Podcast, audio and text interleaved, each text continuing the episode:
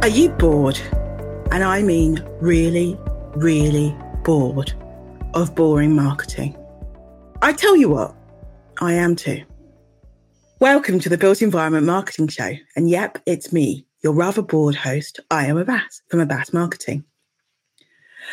You know, for my solo episodes, I don't tend to record them too far in advance as I like to keep them fresh and to go with my gut feeling. So today's show is a bit of a 4 a.m. epiphany for me, which tends to be, sadly, where I get most of my creative ideas and inspo from. It's taken from a recent LinkedIn post that I did, which I'll read out to you now. Here it goes.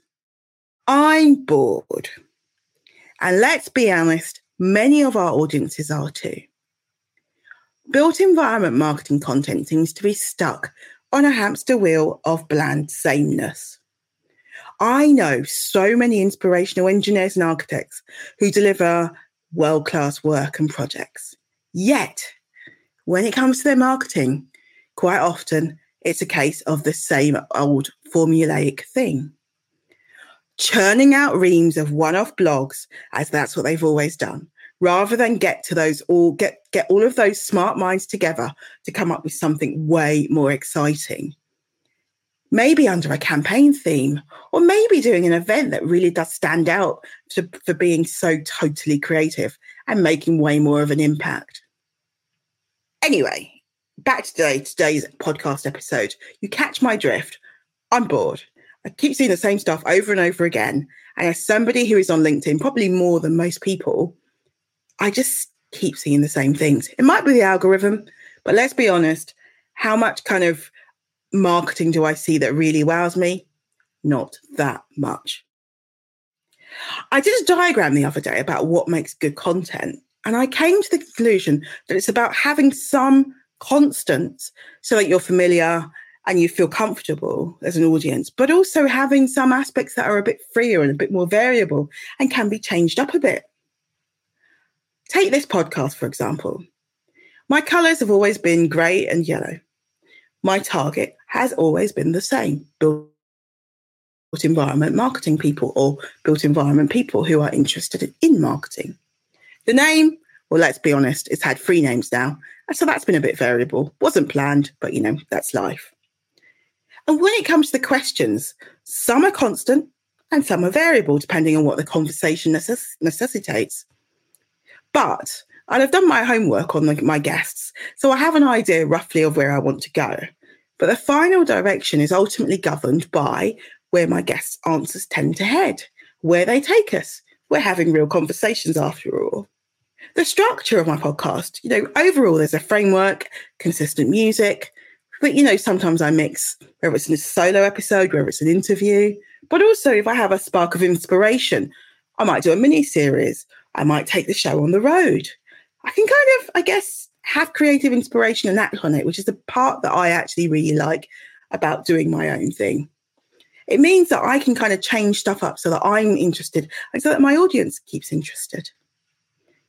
And when I reflect back on some of the client work that I do, and the stuff that I see when I'm looking at marketing in the wild, the stuff that I feel is unboring, seems to have a kind of structure and an overall direction, but still isn't afraid to use different mechanisms to tell a story to kind of keep us all interested, keep us on our toes.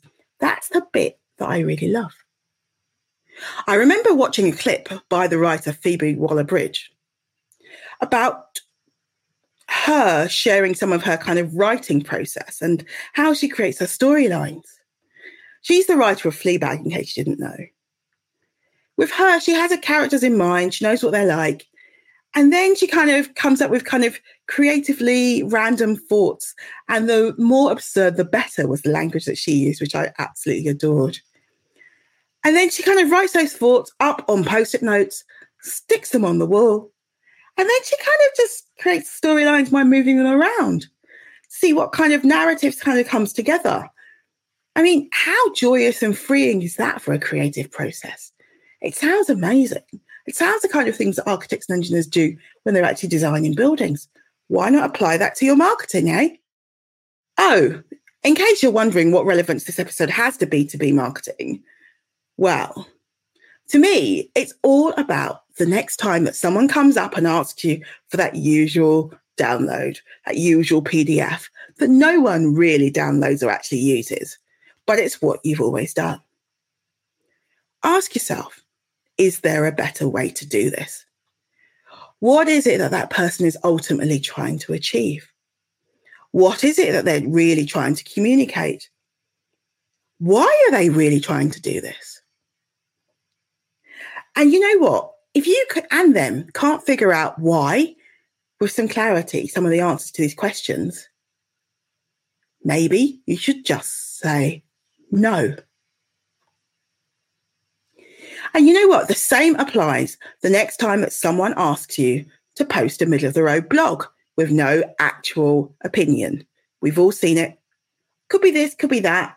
No opinion, middle of the road. Or even the next time someone says, just get this out on social media.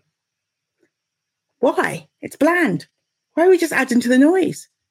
Just say no. Or even just say why and then just say no. So, why am I being so tough on boring? Why do I want us to champion more creativity in our marketing? Well, it's because the robots are coming. And if, if you haven't tried ChatGPT as a marketer, you should. And why should you? So that you understand how good it is. It's not perfect, but what it can spit out in a few seconds is actually pretty good. And with the right prompts and with machine learning, the way that it, it, it kind of improves things so quickly, it's improving and learning way faster than you and I ever could. The machines are coming and they're going to be churning out way more of this boring, quicker, boring content way faster than we ever could. So, what's left? I tell you what's left for us marketeers it's our creativity, it's our minds, it's our own inspired thoughts, it's our dash of inspiration. And that to me is why we've all got to get more creative in our marketing. And just some recent examples that I've seen are I saw an amazing interview with the comedian Rob Mayhew, who has really blown up on TikTok in the past year or so. He does a kind of observational take on the advertising industry. And honestly, he is just so funny. He's in his mid 40s, he's a dad, and really, he's just really, really creative. Anyway, I'll share some stuff, some of his stuff uh, in, in the show notes for you to take a look at. And another example of kind of people being creative is a Hobbycraft Wimbledon. It's a retail store selling kind of craft stuff. And actually, it's down the road from me. But they've gone viral because they do these amazing takes on kind of trending songs.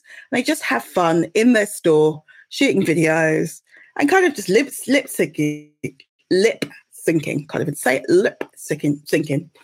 And uh, they've had a one that's actually recently gone viral to uh, Kylie Minogue's latest track, Padam Padam. Um, and it's just joyous to watch. So I also put a link into that as well because it's good fun. Anyway, so thanks for listening so much to my quest for us all to rid ourselves of boring marketing. Will you be joining me on my quest? Anyway, I'd love to hear your thoughts on this episode, so feel free to leave me a review or email me, ayo at abbasmarketing.com. I'd love to hear about what you think about boring marketing. Thank you so much for listening.